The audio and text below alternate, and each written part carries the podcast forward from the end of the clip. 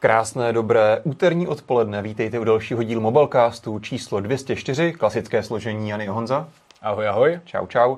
Na o čem to dnes, dneska bude? Jaké máme témata? Dneska máme pestrou plejádu různorodých témat a začneme uh, anketou, hmm. možná ještě předtím, než uh, povíme, o čem všem budeme dneska mluvit. Ale abych teda trošku nalákal, no, abych, ano, abych odpověděl tu tvou otázku. Ty počkejme, tak dneska tam budeme... Teď jsme začali, že jo, teď na nás koukají diváci živě, tak, aby, naskočí, aby vlastně někdo slyšel aby to otázku. Přesně tak. Uh, takže dneska tam budeme mluvit o Apple Watch s podporou eSIMek.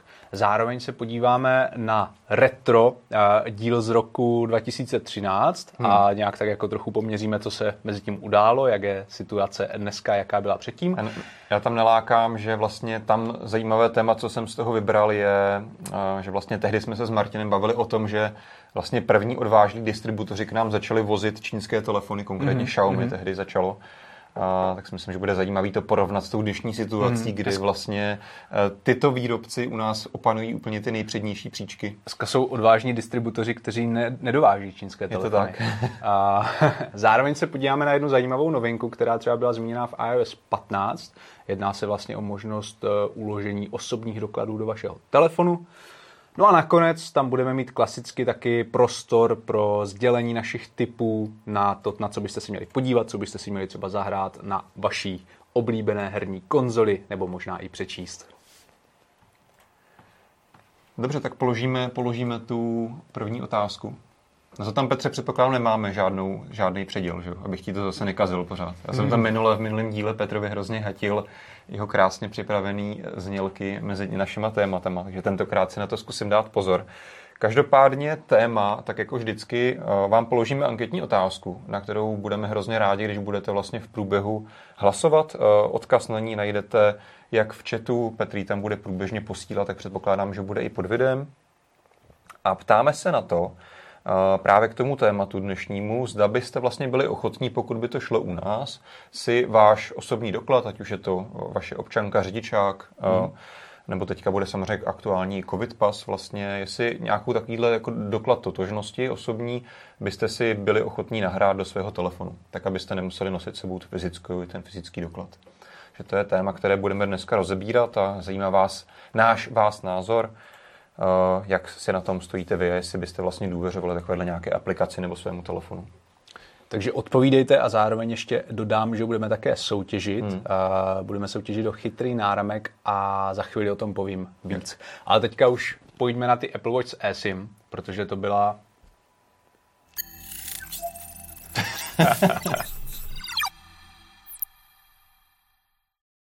Jsem předběhl novinky ještě než byl předěl. Každopádně, Apple Watch eSIM.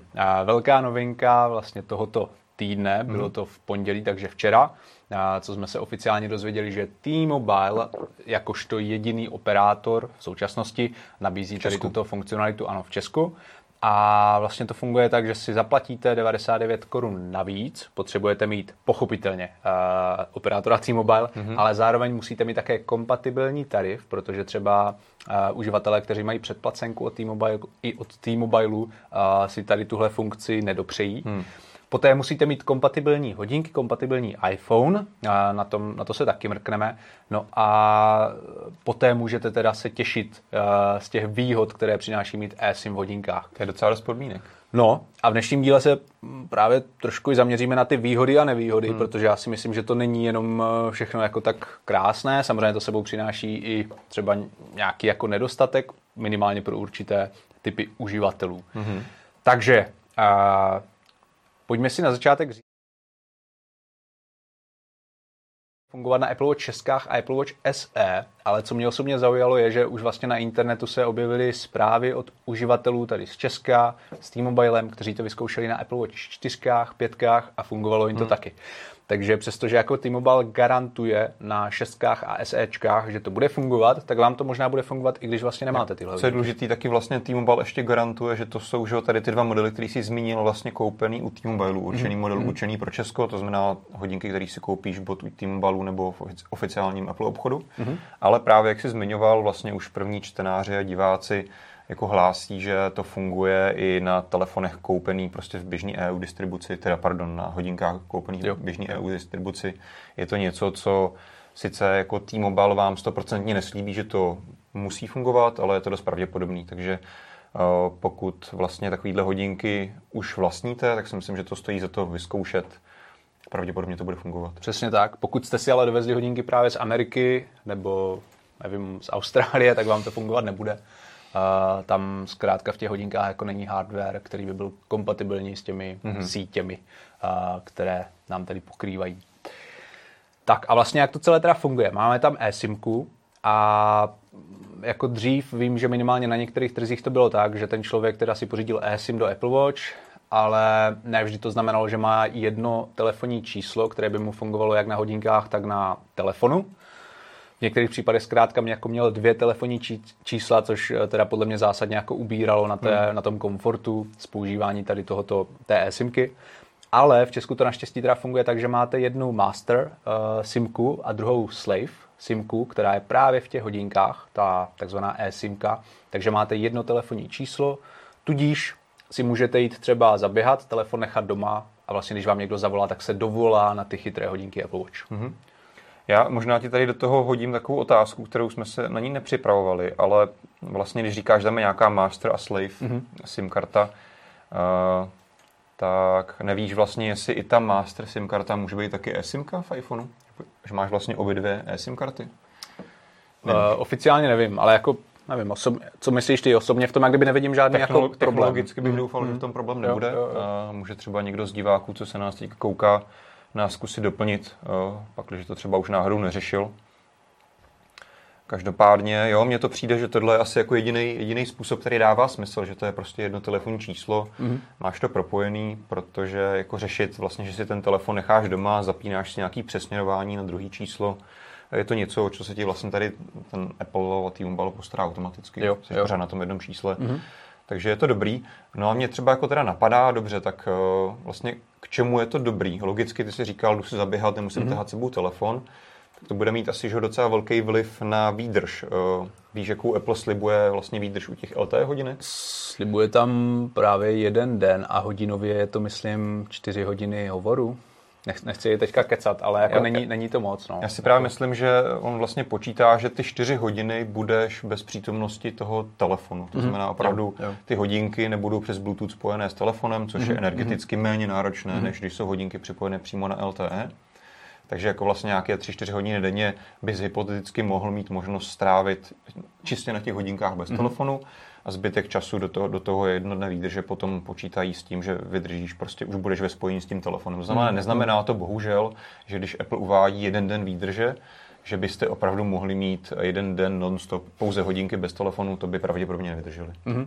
Je to tak, no. Ono na druhou stranu, kdo, kdo je vlastně v dnešní době 4 hodiny bez telefonu, pokud nebereme v potaz to, že jdeš spát nebo něco takového. Tak to teoreticky ale zase asi může být tak trošku ten účel, ne? Toho, že máš vlastně hodinky s eSIMkou, tak vlastně jako chceš mít možnost hmm. nebýt navázaný na ten telefon, že ho musíš mít sebou a teďka je otázka, jaký jsou všechny ty důvody, asi každý si to může vymyslet to, něco. To. A někdo to asi může jako chtít vzít do extrému, no, nevím, jako třeba jo. jdeš Takovou dvoudenní túru. Přesně dvoudenní, dvoudenní túru a prostě hmm. těch uh, 180 gramů iPhoneu prostě sebou už neuneseš hmm. navíc. Hmm. tak bych si chtěl vzít jenom hodinky a v tomhle případě by ti to asi nestačilo. Jo, jo, jo. Právě když vykládáš o tom, že se někdo vydá někam do přírody a nebere si sebou ten telefon, tak uh, mně se jako na tom líbí, že pokud tam máte tu eSIMku, máte vlastně tu, to LTE připojení, hmm. tak v kombinaci právě s tou funkcí detekce pádu vám ty hodinky mohou jako opravdu pomoct. Mm-hmm. Když zrovna u sebe nemáte prostě ten iPhone, něco se vám stane a, a oni zkrátka zavolají záchranku. Takže to je jako třeba za mě taková jako užitečná funkce. Pokud mají zrovna signál na horách. Ano, pokud mají zrovna signál. a možná se pojďme zaměřit i trošku na ty nevýhody. Už jsme hmm. zmínili, že rozhodně budete mít nižší výdrž, to je logické. Zároveň musíte ale zvážit také vyšší pořizovací cenu hodinek. A na T-Mobile stránkách najdete vlastně jejich ceník, který se překvapivě liší od oficiálního ceníku na Apple e-shopu. A obecně za toto, myslím, vycházelo na tom T-Mobile, na T-Mobile stránkách dráž, ty mm-hmm. hodinky.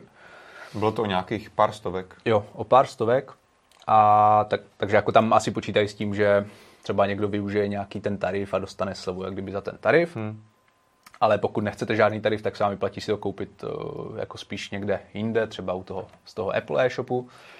No a další nevýhodou je podle mě rozhodně to, že to umí vlastně zatím jenom ten T-Mobile, takže pokud mm-hmm. máš jiného operátora, tak Jasně. máš smůlu zatím. Máš smůlu, nebo musíš přijít k T-Mobile. Mm. A, a vlastně tam by si teda musel zase pořizovat ten speciální tarif. Tam je otázka vlastně, jestli kdyby chtěl T-Mobile ten tarif pouze do, do svých Apple Watch mm-hmm. a nemít to vlastně navázané na své primární číslo, Mm-hmm. Jestli by si musel nejdřív koupit tarif a potom ještě těch 100 korun měsíčně navíc za, ten, za to připojení, nebo jak bys to udělal? Jo, jo, co jsem jako studoval, tak to takhle je, takže jo. bys to vlastně musel provést mm-hmm. tímto způsobem. No, očividně to jako samozřejmě nedává moc smysl, je to mm-hmm. hodně jako mhm. podivný řešení, takže teďka je to zajímavá zpráva hlavně pro uživatele T-Mobile a mm-hmm. doufejme tedy, že se toho chytí ostatní operátoři a brzo tady tu možnost nabídnou. A v budoucnu doufejme, že nejenom exkluzivní pro Apple, ale třeba to bude možné konečně si to aktivovat i v jiných zařízeních. Každopádně. Taky eSIM, jako nějakých, ty, nějakých wearables taky to jsou, to jsou právě Huawei Watch uh, Pro 3, mm-hmm. které, o kterých uh, brzy můžete očekávat spoustu obsahu na mobilnetu, včetně podrobné recenze, ale právě by měli také zvládat eSIMku, takže mm-hmm. to jsou jedny z těch hodinek, které Super. třeba využijí. Já ještě, když jsme se bavili o těch cenách, tak si myslím, že je dobrý říct, že vlastně úplně nejlevnější Apple Watch, který si teda oficiálně můžeš pořídit z těch oficiálně mm-hmm. vyjmenovaných hodinek, eh, si vlastně můžeš pořídit tedy ty SEčka za 9400 korun od Apple a potom samozřejmě můžeš jít až jako do 16 tisíc mm-hmm. těch nejvybavenějších Apple Watch 6.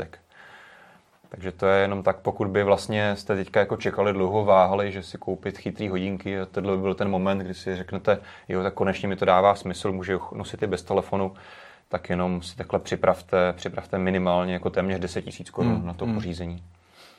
Určitě no. Možná to třeba zamrzí na druhou stranu ty uživatele, kteří si koupili chytré hodinky bez uh, tady toho LTEčka. Hmm před jako velmi nedávno, že jo, a, a nevěděli o tomhle a teďka to má T-Mobile a myslím si, že jako brzy to třeba bude mít i Vodafone a O2, že, mm-hmm. že... Tak to už ti asi mm. hrozí teďka u jakýkoliv technologie, který, techniky, mm. který si kupuješ. A na druhou stranu troufám si tvrdit, že asi ty současný Apple Watch dokážeš prodat s nemoc velkou ztrátou mm. a mhm. holci jako doplatíš za ty nový s LTEčkem. No. To je pravda. Já vám do toho kluci skočím, mám tady dva, dvě věci z chatu. Petr Kropáč píše, že mu to přijde dobré, když si doma zapomene telefon. To mě by se třeba nikdy nestalo. A Jiří Tvrs píše, že je to super věc, že se to hodí do práce nebo na nějakou schůzku, kde nechceš operovat s telefonem asi z nějakého důvodu. A přijde mu škoda, že je to zatím jenom u T-Mobile. Jo, to jsou určitě dobrý příklady. Přiznám se, že to jako, že by mi to pomohlo, pokud si zapomenu telefon, mě nenapadlo.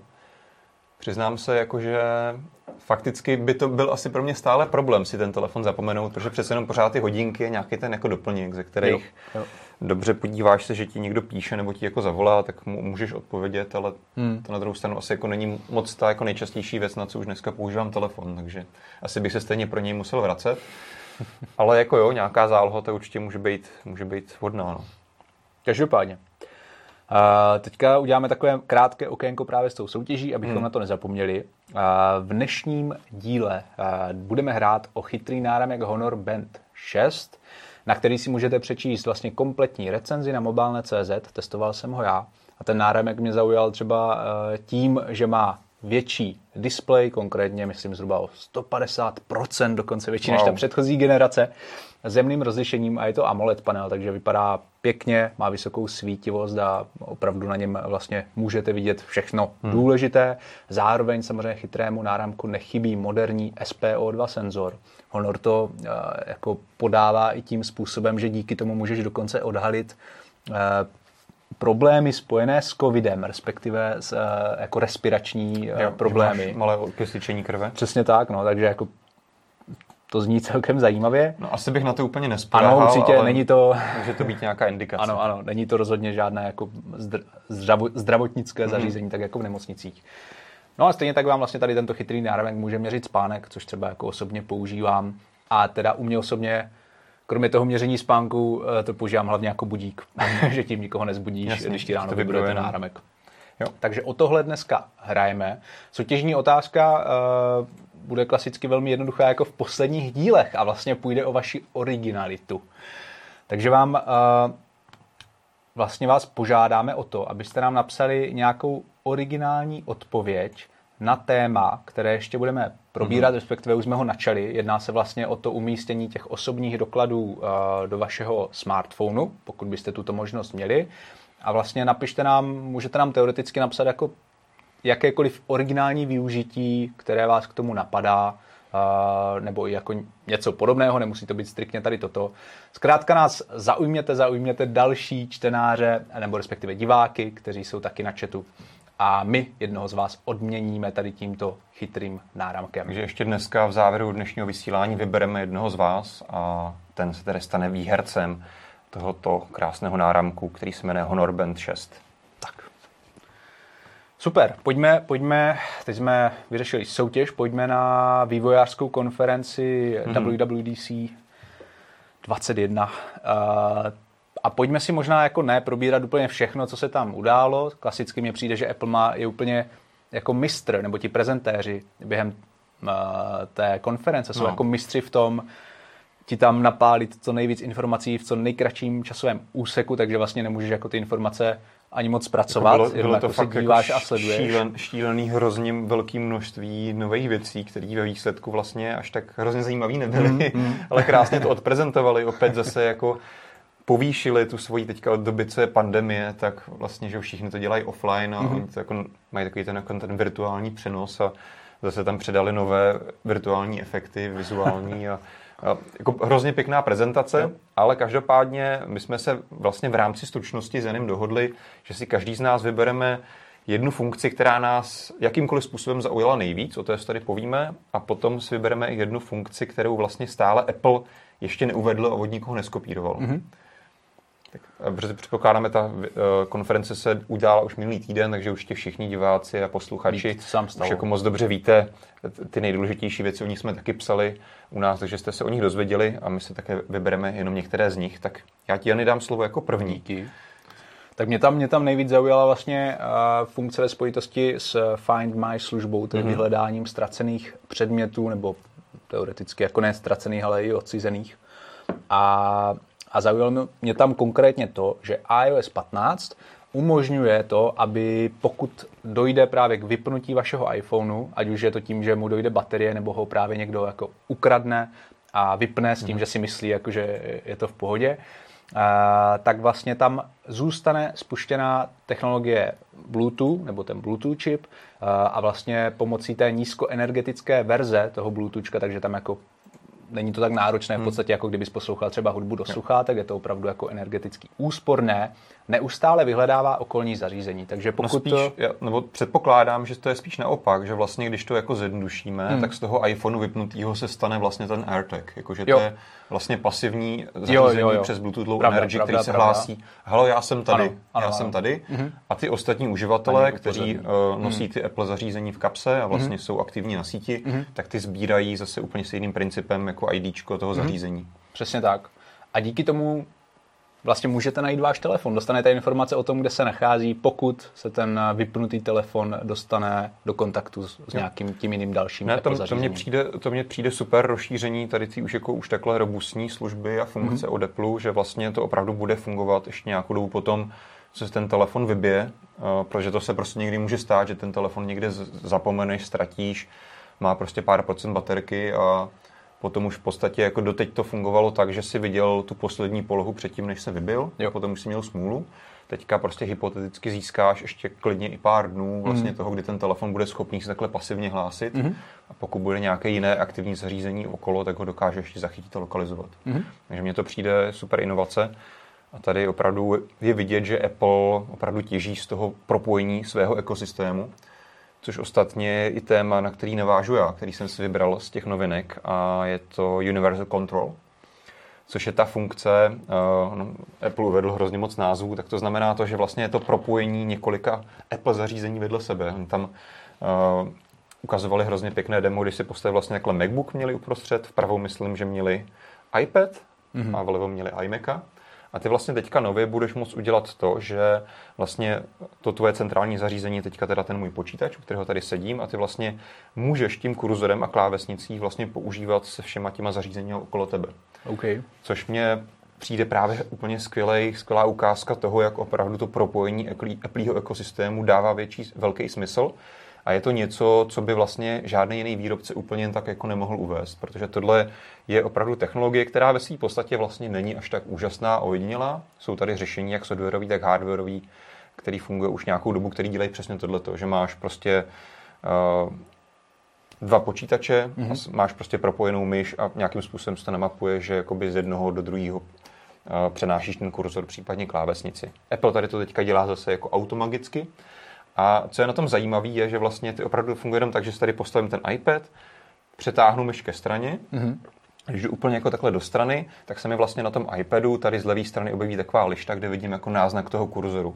Takže toho si jako všimnu, ale je tam nějaký propojení. Když táhnu ještě dál, tak se mi vlastně ten kurzor převede na tu druhou obrazovku. Uh-huh. A funguje to, že ti do toho skočím eh, vlastně na základě třeba Bluetooth, Wi-Fi? Jasně, nebo... funguje to, funguje to uh, na základě, myslím, uh-huh. že jako Wi-Fi Direct. Jo, jo. Uh, je to uh-huh. Víceméně jako, staví to na podobných základech jako vlastně AirDrop, AirDrop uh-huh. klasický. Uh, a co je na tom ale zajímavé, je to, že vlastně v výchozím stavu Apple úplně jako nepozná, na jakou stranu si zdal ten iPad, jestli mm-hmm. doprava nebo doleva. Takže jako poprvé vlastně uh, údajně to funguje tak, že ať už jakoby dáš ten kurzor na jakoukoliv stranu, mm-hmm. tak Apple si řekne, hm, tam možná bude nějaký zařízení, pokud víš, že tady je jako tvůj iPad v blízkosti, který jo, je na, na stejném iCloud zařízení nebo účtu. Takže vlastně to jako nabídne a pokud ty pokračuješ dál s tím tahem, mm-hmm tak on si jako uh, ten MacBook si zapamatuje, aha, na téhle straně mám ten displej a potom jako pokaždé už automaticky bez toho mezikroku mm-hmm. potvrzovacího rádoby už se ti tam přenáší ten, ten kurzor i klávesnice. Jo, jo. Což je pěkná věc, ale ještě mnohem jako lepší a vychytanější mi přišlo to, že můžeš opravdu přes drag and drop mezi těma dvěma zařízeníma přetahovat soubory třeba. Mm-hmm. To je, jo, to je velice praktické a vlastně u rozpoznávání toho, na které straně je, mě ještě napadlo, že jakmile bude mít MacBook nebo iMac hmm. Eh, třeba ultra wideband chip v sobě, tak vlastně už bude ten systém vědět, kde přesně to je. Jasně. Já mám i pocit, že by potom mělo vlastně mm, si mělo mít možnost někde v nasném nastavení nového macOS Monterey, mm-hmm. nebo jak se to mhm. jmenuje, šílený název, eh, si vlastně to trošku jako konfigurovat už jako stabilněji, že si mhm. řekneš, mm-hmm. dobře sedím doma a ten můj setup je takovej, prostě tady mám svůj jako jiný Mac, tady mm. mám prostě iPad a vždycky to bude takhle. Jo, jo. Takže to by něco takového by tam mělo údajně jít taky mít možnost si vlastně manuálně nakonfigurovat. Mm. Že to nebude muset po každý hádat. Super. A co ti tam naopak chybělo na té, kon, na té hmm. konferenci? Co nepředstavili, o čem by si jako představoval, že to představí? už další Ale dobu. je to vlastně taková hrozně jako odvěká věc, která už na iPhonech vše chybí jako, nevím, 10, 10, 12, 15 let, nevím, jak dlouho vlastně iPhone existuje. A mě jakožto uživatele, který nepoužívá primárně iOS, mm-hmm. to, to vždycky jako hrozně překvapí, když se k tomu po nějaký době vrátím. A je to funkce ta, že pokud si vlastně otevřete aplikaci telefon a jdete vytáčet telefonní číslo, tak na všech ostatních telefonech na světě, co jste kdy v životě v ruce měli, funguje to, že vlastně na tom číselníku pomocí té devítky můžete hledat jména. Mm-hmm. To znamená, já nemusím, kdybych chtěl volat tebe, tak nemusím mít jako do seznamu kontaktů a na kverty klávesnici psát jako Jasně. Io, Anis, mm-hmm. abych našel tvoje jméno, ale prostě teďka si to teda nevybavím, ale prostě když chci napsat I, tak zmáčknu, nevím, trojku, mm-hmm. o čtyřku, jasně, teďka nevím, jasně, jak tam to je jasně. rozložený. Je to prostě klasická T9, a někteří diváci to možná už neznají, dřív se pomocí mm-hmm. toho psali. SMSky. A je to vlastně prediktivní vyhledávání a můžeš jako velice rychle najít to jméno. To znamená, není to zadávání telefonního čísla, ale hledání v tom seznamu kontaktů. A to je paradoxně něco, co iPhony stále neumí, ještě v dnešní mm. době. A já vždycky jako jednou za čas si do iPhoneu dám SIM kartu a jsem jako vlastně najednou zjistím, že jsem úplně jako bez ruky, že nemůžu rychle nikomu zavolat. Musím mít prostě do toho seznam kontaktů a tam prostě vyťukávat to celé jméno. Jo, jo, jo. Hmm. To zní prakticky. A, to, to vypadá, a... kdybyste vlastně ty nepoužíval vůbec ten telefonu. Já nerad volám obecně, takže mě většinou jenom někdo volá. To já taky úplně jako, že a... si to, tam nelebuju, ale jako jednou za čas jo, jo. ta nepříjemná povinnost přijde, potřebuji někoho, někomu zavolat a najít ho tam a potom chápu, tady tu funkci potřebuju. To já mám potom tyhle lidi právě většinou v uh, položce poslední, Aha. nebo nějak tak, ty nejčastěji prostě volané kontakty. No. a mně zase chybí, nebo musím se přiznat, že já nejsem až takový jako velký fanouš, fanoušek a velký uživatel always on režimu mm-hmm. na displejích. Třeba Michal Pavlíček si myslím, že ten na tom jako uh, lpí mnohem víc než já. No, ale protože už je... Michal přišel o ty ledy od distavový, že jo? Tak přesně tak. ten display. Přesně tak, no. Ale je jako trochu zvláštní, že ani po tolika letech právě iPhony nemají nějaký always on režim. A v posledních měsících vlastně vyšla spekulace, že by konečně už třeba ty iPhony 13 hmm. měly mít always on funkci. Takže uvidíme, jak to bude. Někteří uživatelé by to třeba ocenili, možná hmm. zvlášť zejména ti, kteří právě přechází třeba z Androidu na iOS nebo hmm. na iPhony. A uvidíme zkrátka, jestli se to Apple podaří. Já s tím letím rozhodně souhlasím. Je to věc, která mi taky přijde samozřejmost a velice praktická u všech telefonů, co mají AMOLED display. Ale asi jako... No takhle, chtěl jsem říct, že to vlastně pro mě není tak podstatný jako to vytáčení těch čísel. Na druhou mm-hmm. stranu asi, když se zamyslím nad tím, jak často vlastně voláme výsledků, mm-hmm. tak možná ve výsledku bych asi jako častěji užil to, že mi tady leží ten telefon a vidím, jo, je tolik hodin a tady Aha. mám prostě nějaký zmeškaný věci. Mm, mm. Takže vlastně jo, asi jako možná bych preferoval spíš tady to vylepšení. Mm-hmm. Petře, máš ty něco, co ti chybí? Já tě vždycky zaskočím svým dotazem, ale prostě mě zajímá tvůj názor. To není jen tady o tom, že tady to jako spíš si. Hele, hele, já musím říct, že s tím Always On docela souhlasím, ale je to paradoxní, protože já když jsem přecházel zase z iPhoneu, tak jsem byl hrozně zvyklý na to, že ten telefon se při příchozí zprávě rozsvítí a ukáže ti tu zprávu.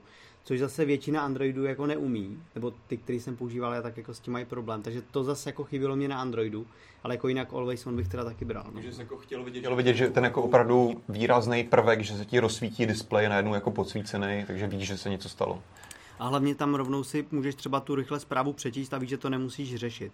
Zatím, tak to, jako já můžu taky, mě to třeba na Pixelu, prostě se ti tam jako hodí ta notifikace, ale jako neblikne na tebe ten telefon, hmm. že se ti hmm. samozřejmě jako nerozsvítí tapeta. Je to pořád v takovém tom jako monochromatickém režimu.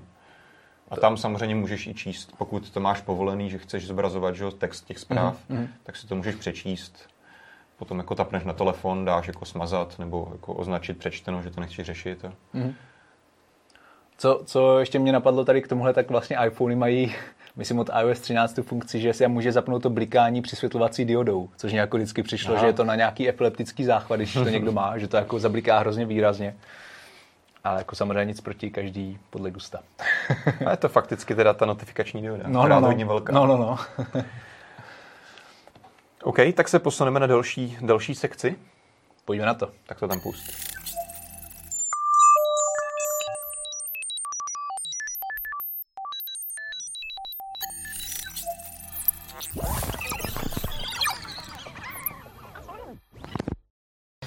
tak dobře. Uh, příštím díle to bude už úplně perfektní, slibujeme. Dobrá, retro. Já jsem nesledoval uh, strukturu, sorry, sorry, sorry. Petře, Petře. Nepřepepři toho vepře. Uh, retro, uh-huh. my, uh, možná to znova uvedu, my jsme, myslím, že jsme tím začali v minulém díle, uh-huh. tady s touhle rubrikou. A ve stručnosti se jedná o to, že už nějakou řádku let vysíláme Mobilecast a Překonali jsme už je teda tu metu 200 dílů, takže se občas podíváme vlastně na minus 200 díl, to znamená dneska máme díl 204, to znamená koukáme se na čtvrtý díl Mobilecastu, podíváme se, snažíme se tam vybrat nějaké zajímavé téma, které jsme tam řešili, které by dávalo smysl se vlastně podívat na něj v kontextu dnešní doby. Mm-hmm. Jak mhm. se ta jak se situace změnila, kam se posunul trh, eh, co je na tom zajímavé. No a jak jsem říkal v úvodu dnešního dílu, tak my jsme závěrem toho čtvrtého dílu před uh, nějakými kolika osmi lety, téměř 22. října 2013 jsme vysílali, uh, řešili s Martinem, že se k nám vlastně začíná dovážet první Xiaomi telefon. Mm-hmm. Protože abych uvedl kontext, tak tehdy už vlastně čínské, čínští výrobci byli, začínali být zajímaví. I Xiaomi vlastně dělalo, telefon v té době mělo hodně zajímavou vlastně rádoby vlajkovou loď Xiaomi Mi 2S. Jo který už vlastně tehdy si ty největší nadšenci u nás kupovali i v hmm. Česku, hmm. ale vlastně byli odkázáni pouze na či, čínské shopy. Znamená, tehdy myslím, že to Mi 2 S vyšlo na 7 tisíc korun hmm. třeba, hmm. ale musel si vlastně vyřešit ten, jako to, že ti ho sem někdo poslal, když se ti tam cokoliv pokazalo, byl jsi odkázaný sám na sebe, protože asi jako nikdo nečekal, že ho budeš posílat zpátky do Číny na opravu. Je to tak. Takže to byla situace v té době, ale vlastně někteří, některé chytré hlavy z toho všimly, no ale je tady o to zájem, jsou to levné telefony, začínají prostě mít dostatečnou kvalitu a funkce, srovnatelné s, výrob, s telefony tehdejší, vlastně mm-hmm. té top třídy. pojďme to začít tady dovážet a dovíst, eh, vlastně nabídnout ten servis uživatelům. A to se vlastně stalo tehdy v tom říjnu 2013, kdy vlastně první distributor jsem začal dovážet Xiaomi telefony a s tím samozřejmě přinesl nějakou záruku, podporu že jo, toho MIUI, hmm, hmm. té verze ona, Androidu. Ano, ona tam vždycky byla vlastně obrovská komunita hmm. kolem toho MIUI, že lidi si to jako překládali sami, třeba ten, ty nadstavby a nějak jako upravovali možná i pro ten český a slovenský hmm. trh. A potom přišlo to oficiální zastoupení. No. No, takže tady to vlastně přišla, přišla první takováhle vlašťovka mm-hmm. a, a tehdy jsme s Martinem jako hrozně rozebírali, no jo, ale on teďka jako, že ta, ta Mi 2S, který si mohl koupit za 7 tisíc, tak tady oni jako za něj chtějí 9 tisíc, mm-hmm. že jo, to mm-hmm. najednou už to není až tak zázračně, mm-hmm. zázračně výhodný, což nebylo. Když se kupuješ telefon za 7 tisíc a najednou má stát o 2 tisíce víc, tak to není malý nárůst. Určitě. Na druhou stranu si opravdu za to dostal ten, ten servis. Prostě měl jsi tam záruku, tuším, že tříletou dokonce. Mm. Eh, byla tam nějaká ta vlastně softwarová podpora, mm-hmm. vlastně ta, ta firma se starala i o ten překlad, jak si říkal. Uh, takže to byl vlastně úplný počátek toho, že se k nám začaly dostávat čínské telefony. A mně přijde jako hrozně zajímavý na to se podívat z dnešního pohledu, kdy přesně ty jsi to myslím, že řekl dneska, dneska skvěle, jak jsi říkal, že dneska si málo který jo. distributor uh, jako nedo, ne, nemůže dovolit nedovážet ano, ano, čínské ano, telefony. Ano, ano, ano. Mhm. Jo. Souhlasím, souhlasím. Že se, tady v tomhle se ta, ta situace obrovsky obrátila. Vlastně tehdy, tehdy jakože se, jsem někdo začal dovážet první hmm. Xiaomi telefony. Jo, jo že byli odvážní. Ano, ano. Byli odvážní hmm. a bylo to byl to vlastně jako výrobek pro ty i odvážné uživatele, mm-hmm. jo? Mhm. že i když jsi to teda vlastně koupil od toho prvního distributora, myslím, že to byl Xiaomi Mobile CZ, mm-hmm. uh, tak jako stále to byla nějaká jako sázka na nejistotu úplně, jo. Nebyl to až tak úplně renomovaný výrobce, vlastně se jako nevěděl, jestli ten distributor tady ještě za dva roky vlastně vůbec bude existovat, aby nějaký servis udělal. Takže pořád to byl nějaký risk. Jo. A dneska jsme tady jako v situaci, kdy Realme je u nás vlastně čtvrtý nejprodávanější výrobce v Česku mobilních telefonů. Mm-hmm a má tady oficiální zastoupení uh, Xiaomi na druhé příčce. Vlastně, takže tehdy se z té pozice, že vlastně Xiaomi, jako čínské Xiaomi říkalo, že Xiaomi se nikdy oficiálně ne- neprodává mimo Čínu a všechny tady ty věci, které se nějakým způsobem dostanou mimo Čínu, jsou neoficiální, ačkoliv to jako Xiaomi tomu nebrání. tak vlastně dneska jsme v situaci tady, že máme na druhé příčce Xiaomi, na čtvrté příčce Realme, na páté příčce Huawei, který teda bohužel klesá, což jako víme proč samozřejmě takže ta situace se obrovsky obrátila. A naopak tehdejší etalon uh, telefonů, jako tehdy samozřejmě byl úplně běžný, že se prodávali HTC, Sony, LG, mm-hmm. to jsou mm-hmm. telefony, které dneska jako buď už neexistují vůbec, mm-hmm. nebo jako Sony dobře jsem tam něco ještě jako mm. představí, ale málo kdo si ho už dneska koupí, takže si myslím, že se ta situace vlastně rapidně obrátila. Jediný, kdo asi z tehdejší příčky vydržel, tak je tady Samsung a stále se samozřejmě jako drží mezi těmi oblíbenými výrobci, jak to celé opanuje Čína. Mm-hmm. Každopádně tady tenhle trend je zajímavý sledovat a uh, sadil, řekl by si třeba před těma téměř osmi lety, že, že to ne. takhle dopadne. Ne. Dál jako, to... hele, nepamatuju hmm. si to, co hmm. jsem si tehdy myslel, jo, ale jo. tak, jak se znám já, tak si myslím, že bych úplně nečekal, že Xiaomi hmm. bude hmm. jako dvojka, dvojka na českém trhu. Tehdy, když jsme tam prostě mluvili o tom, že, že se tady jako dodává Mi 2 S hmm. dražší, co taky třeba zmíním, bylo hrozně, mi přišlo vtipný, že eh, ku podivu vlastně jako i distributor říkal, že ho překvapil zájem o Xiaomi Hongmi, mm-hmm. což byl telefon, který jako levný telefon, ještě levnější než to Mi 2 S, a ten vlastně nepodporoval vůbec český 3G sítě. To bylo mm. tehdy ještě taky jako docela častý téma, právě když se k nám začaly dovážet ty čínské telefony, to. jaký všechny pásma podporují, aby ti fungovalo, jestli ti vůbec bude fungovat 3G, nebo kde ti bude fungovat, mm. tak vlastně tady to Hongmi nepodporovalo vůbec naše 3G. Takže jako jakýkoliv uživatel si ho koupil, tak mu fungoval pouze Edge, anebo okay. Wi-Fi samozřejmě. A přesto to byl jako velice oblíbený telefon. Takže Aha. na druhou stranu už asi tehdy uh, bychom jako vlastně mohli prozřít a říct si, no jo, jako ty lidi fakt ty levné telefony zajímají a může to mít potenciál. Mm-hmm. Jo, takže to ukázalo, že lidi byli ochotní i ustoupit z takhle docela podle mě zásadních funkcí a i tak si koupit čínský telefon za málo peněz. Mm. Uvidíme, jestli třeba do budoucna, jak se jako v mnoha ohledech říká, že třeba Indie je nová, hmm. taková jako novodobá Čína. si třeba tady za pár roků nebudeme mít nějaké indické značky, o kterých Teďka Otázka. ani třeba nevíme. No právě jsem se chtěl zeptat, jestli a... tě napadá z hlavy nějaká indická nenapadá, značka. Nenapadá. Každopádně ještě se patří uvést, že tady tyto data pochází od společnosti Canalis, která jako je celkem často využívaná nejen výrobci, ale i různými jako Tím dalšími. teda myslíš ten aktuální žebříček? Přesně tak, ten aktuální žebříček a je to vlastně průzkum z května 2021. Mm-hmm. Uh, jak si říkal, tak Realme je velmi úspěšné na čtvrtém místě v České republice, ale ono i celosvětově je vlastně mm. jako obrovsky úspěšné a má tam uh, hlavně obrovská růstová čísla. Tady máme meziroční růst přes 4000%. No, tak... Ale je to právě způsobené tím, že ten nástup Realme uh, jako byl relativně nedávný, protože oficiálně vstoupilo v dubnu 2020 na náš trh, ale telefony už se prodávaly od prosince 2019, mm-hmm. takže On jako růst z téměř nuly se ano, o 4000% dá relativně jednoduše. Tím jo, jako nechci jo. Uh, bagatelizovat úspěch Realme, určitě nabízejí zajímavé telefony a určitě investovali spoustu do marketingu a takhle mm-hmm. dále, mhm. takže tím jako nechci říct, že, to, že ten jejich úspěch je jako samozřejmě, ale mm-hmm. to číslo 4000% prostě je potřeba brát v kontextu toho, že před lety, před tím jedním rokem teprve vlastně tady byli úplně mm-hmm. na, na samotném mm-hmm. začátku. Mm-hmm.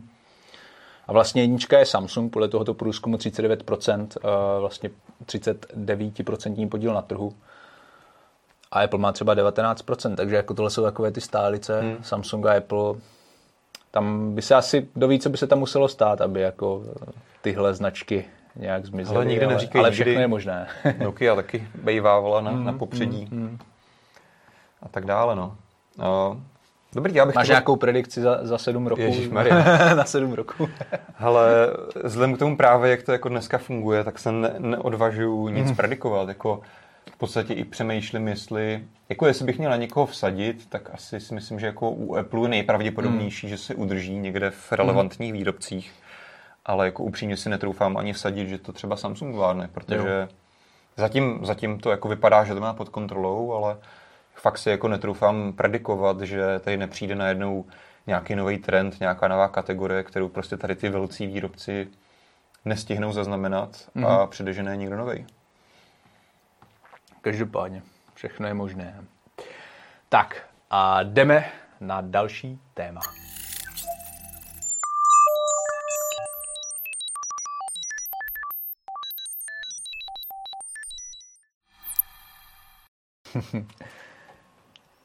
Dnešní téma máme právě ty dokumenty v telefonu. Doufám, hmm. že odpovídáte na naši anketu. Petr vám i Tak se tam nekoukej, ty vždycky vyhraješ, protože jsem koukáš Ale to není pravda, to já mám špatný zrak.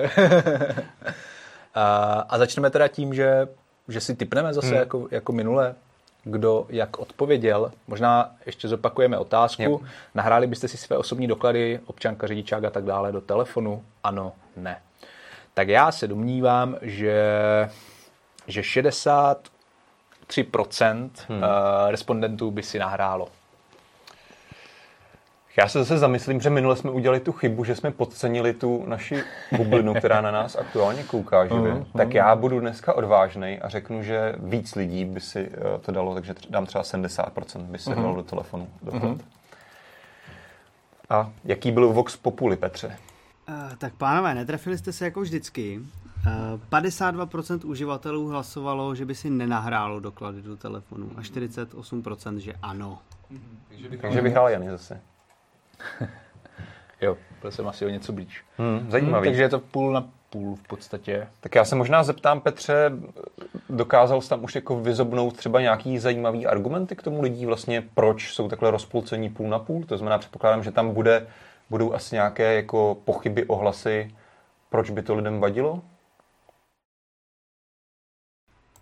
Jo, samozřejmě se tady v chatu řeší jako bezpečnost, lidi jako řeší, jestli je vlastně co se stane, když ten telefon ztratíš, někdo na to reaguje po, po mě, podle mě poměrně chytře, jako když ztratíš teďka peněženku a ty doklady tam jsou, tak je, není to vlastně víc nebezpečný, než když ztratíš ten telefon. A pak se tady samozřejmě řeší ta pohodlnost toho, že ten telefon máš z pravidla furt u sebe a dneska víc lidí, já taky, u sebe třeba nemají tu peněženku s těma dokladama, ale ten telefon jo. Hmm. Takže, ja, takže hlavní, hlavní koncern tam byla bezpečnost teda, což samozřejmě dává smysl. No a jak jsme na to koukali teda my, Jany? Tak... Uh, Nebo možná si... začneme trošku víc jako tedy obšírně proč vůbec jsme se tady o tom tématu začali bavit. Ty jsi Můžem, zmiňoval, můžem, že vlastně Apple na té mm-hmm. zmiňované konferenci uvedl i vlastně, že chystá podobnou technologii, kdy bude možné si do telefonu nahrávat určité doklady. Mm-hmm. Uh, Konkrétně, i, ano. I právě typu vlastně i nějakých opravdu osobních identifikátorů mm-hmm. na vlastně jako úrovni vlád, nebo ne, jako mm-hmm. státu. Ano, ano. A konkrétně v té prezentaci měl právě COVID pas, což, hmm. je, což je opravdu aktuální téma. A, a vlastně s tím, jak jako s tou, třeba jak se řeší vlastně ty řidičáky, no.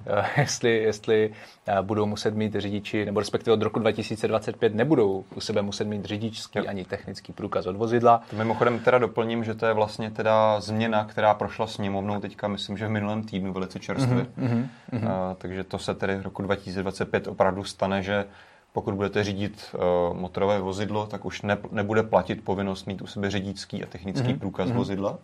Stačí, když uh, to vozidlo budete mít registrované v Česku. Uh, to znamená, jako pokud budete mít nevím, třeba slovenský auto, tak stále ten techničák budete muset mít, budete muset u sebe mít stejně tak řidičák. Ale pokud prostě jste český občan, máte, vlastníte české auto, tak eh, vlastně teoreticky už potom nebudete muset mít tady ty dva doklady sebou fyzicky, stačí, když máte doma, že jsou platné, ale budete se muset mít nějakým způsobem prokázat případném kontrole jiným dokladem. Na druhou stranu ještě jako nikdo se vlastně teďka jako eh, nedokáže vysvětlit nebo vyložit tady ten, tu novou změnu do, do finále, protože vlastně už dneska platí to, že nutně u sebe nemusíš mít občanský průkaz fyzicky. Je to tak? Stačí prostě, když spolupracuješ třeba s policisty a dokážeš si jim nějak jako mm. prokázat, mm. že, mhm. se, že ty nadiktuješ jim adresu, adresu a, a mm. datum mm. narození takové věci. Mm. Takže vlastně jako otázka, jestli teda bude platit to, že když eh, to auto budeš řídit, tak sebou budeš muset mít teda aspoň občanku, nebo teoreticky vlastně vůbec žádný doklad. Mm. Mm. Že to je vlastně jako takový třeba malý můstek, který sice je super, že se v Česku aspoň něco děje, ale jako byl bych mnohem radši, kdyby jsme směřovali k tomu opravdu teda to nějak skutečně digitalizovat. Jo. A ten doklad, ať už je to řidičák nebo občanka, mít skutečně někde v nějaké jiné formě než ta hrozná plastová mm-hmm. kartička. Mm-hmm. Ano, a v návaznosti na to jsme se právě bavili o informacích, eh, které přišly z Německa, mm. kde vlastně německá vláda ve spolupráci se společností Samsung připravují takovéto řešení, kdy si do vybraných Samsung zařízení, tahle zpráva vyšla v roce 2020, tehdy to byly S20, takže minimálně u S21 eh, to bude také funkční, eh, si můžete takto nahrát vaše osobní dokumenty do telefonu, který má zkrátka jako speciální hardware, nějaký čip, který to zabezpečuje, šifruje a tak dále.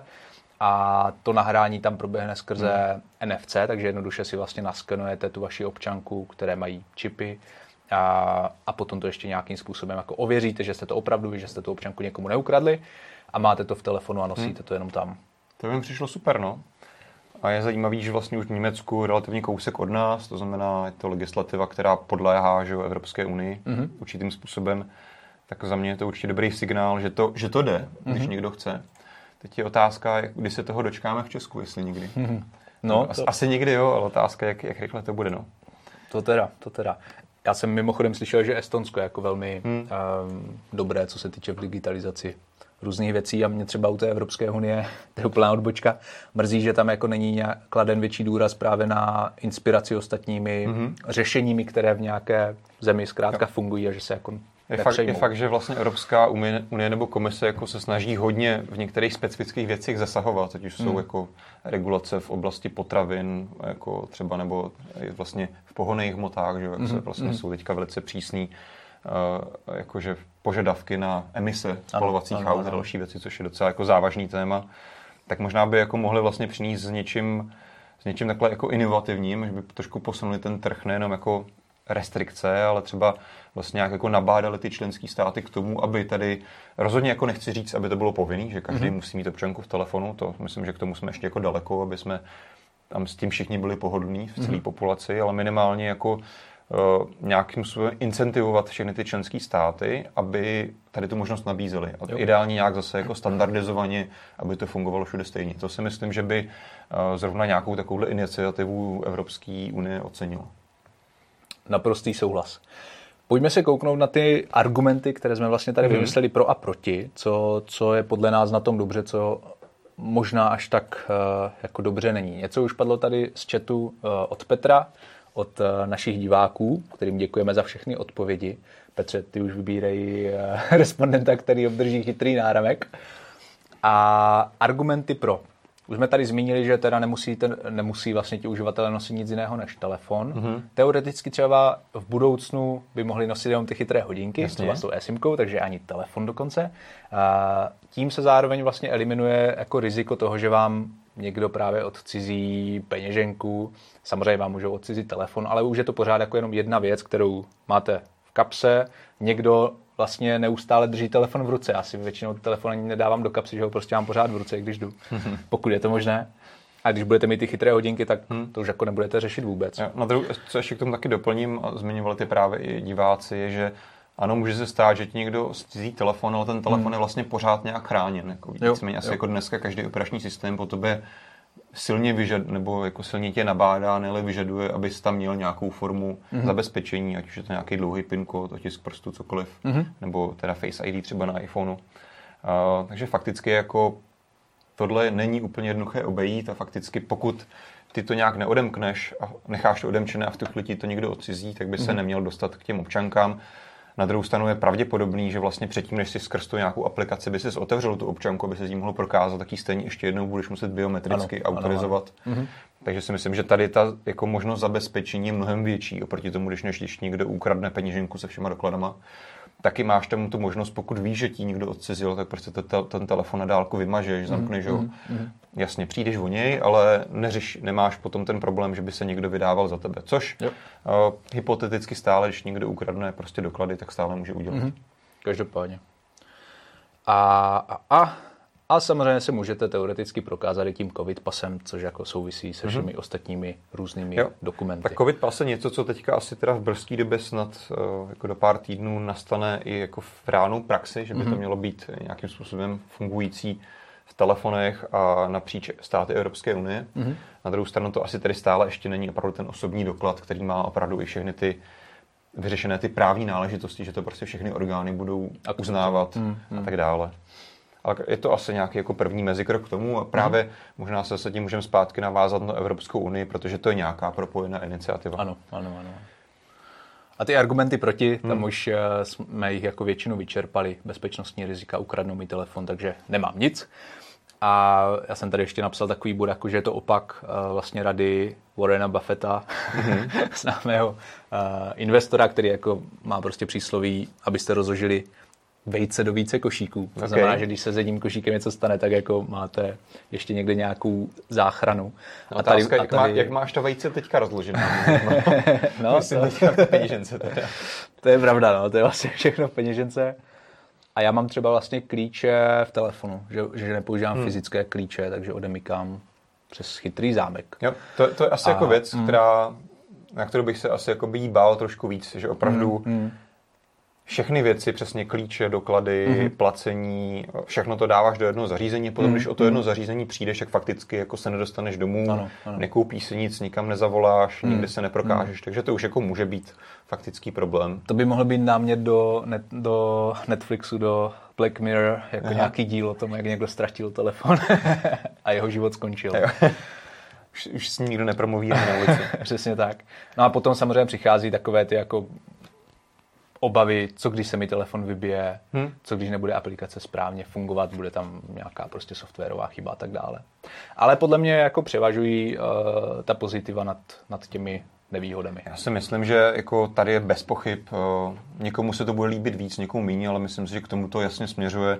Spoustu jiných věcí jsme už vlastně do telefonu integrovali, které hmm. nám v minulosti přišly samozřejmě, že by tam neměly být, hmm. nebo jsme je používali jinde. Takže si myslím, že všichni k tomu, jako ta technologie tam bez pochyby už dneska je. Jo.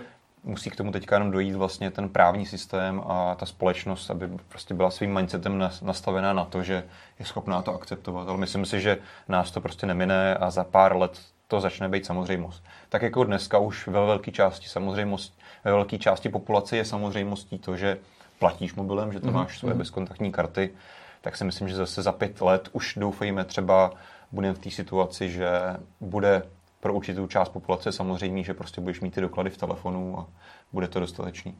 To zní fajn. tak jo, pojďme se přesunout na část s názvem... A, pardon, pardon. Ano, Petře, dávám ti slovo.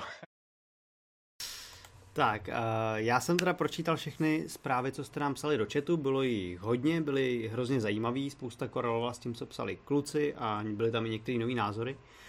Nakonec jsem vybral uh, komentář od Karla Zdobinského, protože, já ho přečtu nejdřív.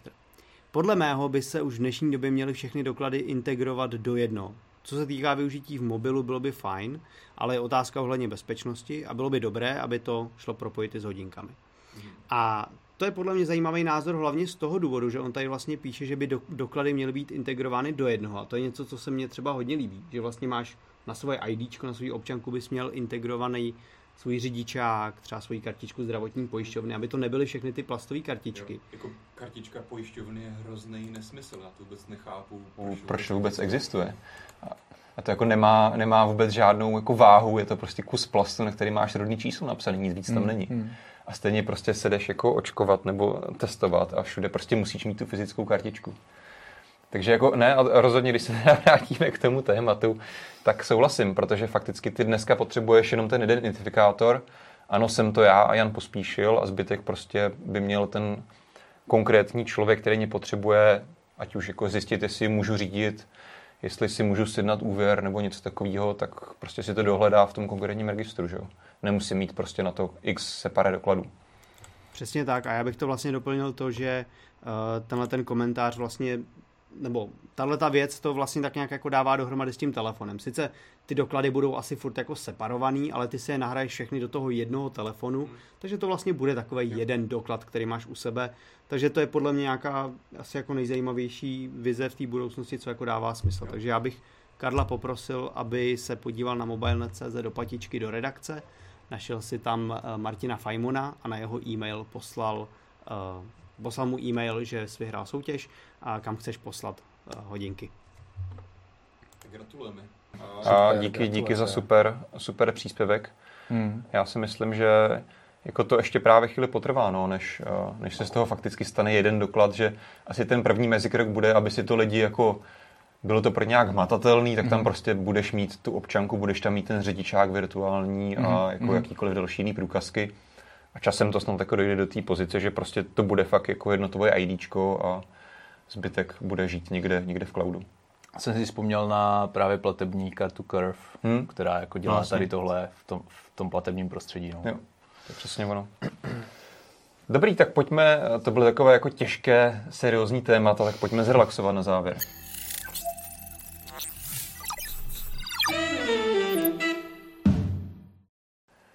Nice. Tak to je naše závěrečná rubrika zatím v každém dílu uh, v nové éry Mobilecastu, kde si trošku odlehčíme, povadíme se o jiných popkulturních tématech a každý ze nás vlastně vynese nějaké doporučení, co v poslední době viděl, hrál, četl uh, nebo někde zažil a hmm. doporučil by divákům. Tak uh, můžeš začít ty, Jany. Tak já vystřelím hru Ratchet Clank uh, Rift Apart, která je nová a exkluzivní pro PlayStation 5, mm-hmm. takže majitelé Díky za doporučení. herních konzolí mají bohužel smůlu. Kupte si PlayStation 5, pokud máte štěstí. a, a je to jako skvělá plošinovka. Ratchet Clank existuje už přes 20 roků. A když se na tu hru podíváte, jenom třeba na nějaký trailer, tak zjistíte, že ta hra vypadá jak nějaký drahý film od Pixaru, že jako vizuálně hrozně pěkná, ty animace jsou hrozně pěkné. A samozřejmě tím, že je to na PlayStation 5, tak tam máte taky podporu třeba ray tracingu, takže ještě jako krásnější nasvícení. Všechno to běhá uh, velmi plynule, ten samotný příběh je zase napsaný jako tak, že zkrátka u té hry prostě skysnete, jak se říká, klidně několik hodin bez přestávky, protože je to extrémně zajímavé. A taky taková třešnička na dortu je, že tam vlastně hra využívá i odezvu toho nového ovladače DualSense, mm-hmm. takže tam jako cítíš různé druhy vibrací, máš tam ty adaptivní triggery, tak, které vlastně podle toho, jak moc zmáčkneš, třeba yeah. střílí a tak dále. Takže jako je to fakt sranda a každému doporučuji si ji zahrát, když ne doma, tak třeba někde v prodejně nebo u nějakého kamaráda. Mm-hmm. no, tak to škoda, že nemám PS5, no. Takže moje doporučení na tento týden je kupte si PS5. ne, já na to jenom v rychlosti navážu. Já jsem si teďka PlayStation zapl, zapnul po hrozně dlouhé době, po několika mm-hmm. měsících a řekl jsem si, že konečně dohraju Last of Us 2. Mm-hmm. A právě jak říkáš, jako, že ta PS5, jak, že to se ta další generace, tak jako opět musím jenom jako zmínit, že je úplně neuvěřitelný, jak na té staré PS4, hmm. Nevím, kolik je to let starý hardware, Jo, jo, 6, 7 let. asi, no, no, no. 2013. Ta hra vypadá hmm. úplně jako neuvěřitelně. Jo, Je to tak? To, to mě zase prostě po té po tý krátké odmlce zase zpátky dostalo. Každopádně moje doporučení je, uh, nevím vlastně jak moc aktuální, ale já jsem jako teďka narazil náhodou na to, že na Netflixu českým je uh, nový díl Ghost in the Shell, mm-hmm. série, uh, vlastně taková anime, hodně, hodně jako zásadní uh, anime série Ghost in the Shell. Uh, to začalo vlastně filmama, potom na to byly navázané seriály. Mm-hmm. Tak teďka vyšla vlastně jako nová je to nějaká jako novej, nová vlastně série, uh, jmenuje se to Ghost in the Shell Standalone Complex 2045. Uh, vlastně to příběhově navazuje na ty poslední, na ty poslední série, které byly, které se jmenovaly, myslím, že tuším jenom, jako, jako jenom samostatně Standalone Complex. Mm-hmm. A je to víceméně jako takový etalon, eh, jako původní Ghost in the Shell samotného jako cyberpunku a tady ty utopické budoucnosti v Tokiu. Mm-hmm. Uh, takže pokud vás tady ty věci zajímají, tak uh, doporučuji se na tohle podívat. Je to teda první Ghost in the Shell, který je dělaný vlastně v 3D grafice. Uh, ten vlastně první film byl, myslím, taky předělaný částečně jako do 3D renderované grafiky, ale tady je to kompletně dělaný, ta animace ve 3D. Vypadá to jako hodně divně. Musel jsem si na to první dva díly zvykat. Dá se říct, že vlastně ty animace jsou a samotná kamera je jako hodně levná. Jo? Že to nevypadá, nevypadá to moc jako promakaně, jako je vidět, že na tom jako hodně šetřili. Na druhou stranu třeba ty samotné prostředí a pozadí jsou stále jako velice pěkně nakreslený, mm-hmm. ale co já myslím, že nejdůležitější, tak jako stále to má uh, příběh a scénář velice na úrovni. Jo? Takže mm-hmm. pokud, pokud někdo je fanoušem, fanouškem tady té série, tak ačkoliv tady trošku jako slevili na tom provedení vizuálním, tak uh, obsahově to stále je hodně zajímavý, takže doporučuji. Pecka. A Petře, ty máš nějaké doporučení? Já vždycky zapomenu, že mě taky vyvoláš, ale teď, teď, mě to, teď mě to právě napadlo před chvilkou, jak jsem přemýšlel, co jsem vlastně vůbec jako viděl. A já jsem teďka dočet úplně super knížku, která je hrozně stará, jmenuje se... Uh, ty vogo, jak se jmenuje? The, The Foundation, The Foundation. A on to teďka právě bude seriál na Apple TV, mm-hmm. na který se hrozně těším. A je to od Izáka Azimova, stará sci-fi, která jako je hrozně zajímavá. A přišlo mi to právě super, že jsem viděl trailer na ten na Apple TV a říkám, ty to vypadá hrozně dobře. Musím si rychle přečíst knížku, než to vyjde. Pak když jsem tu knížku přečet, tak jsem zjistil, že ten seriál bude podle prequelu, který byly napsaný prostě 30 let potom, takže jsem četl vlastně úplně něco jiného. Ale, ale dostal jsem se právě k tomu, eh, k té knížce The Foundation a určitě bych ji doporučil, přestože to jako je stará věc. Okay, to je zajímavý doporučení, protože samozřejmě materiál od Azimova. A je to teda sedm knih, jsem se dočetl tady, sedm dílů. Wow. Mm, okay. Ono je to totiž uh, o tom, že uh, ty knížky mapujou vývoj vlastně nějaké jako civilizace a každá knížka má 200 let. A je to tisíciletý prostě vývoj. A není, je to vlastně zajímavý v tom ohledu, že tam nejsou extrémně silný příběhy osobností. Spousta sci-fi nebo knížek obecně stojí na tom, že tam je jako hrozně cool hlavní postava, okolo té se pak všechno točí. A tady se to všechno točí okolo té instituce a ta se vyvíjí a skáče to po těch 200 letech. To znamená, v každé té kapitole, no, v každé té části knížky jsou prostě nové postavy, protože ty z té předchozí kapitoly už umřely, ty byly nahrazeny těma novýma, takže člověk jako se úplně nestíne k nikomu upnout. Ale přesto je to hrozně zajímavý, jak se to jako všechno vyvíjí. Skvělý, zajímavý tip. Tak na to se určitě těším, až to teda vyjde. Uh, jsi říkal, že to teda Apple produkuje? Apple TV. Apple TV. Nevrhneš se do sedmi knih. Znám si, že jako ne, nejsem moc horlivý čtenář, že jako dát sedm knížek, to bych asi četl hodně dlouho. Já asi si počkám na to zpracování vizuální. Každopádně jo, eh, díky, díky za tipy, díky vám i moc za sledování, případně poslouchání dnešního dílu. Eh, doufám, že to bylo fajn, no a uvidíme se zase 14 dní. Mějte se krásně, sledujte mobilne.cz a zatím ahoj. Čau.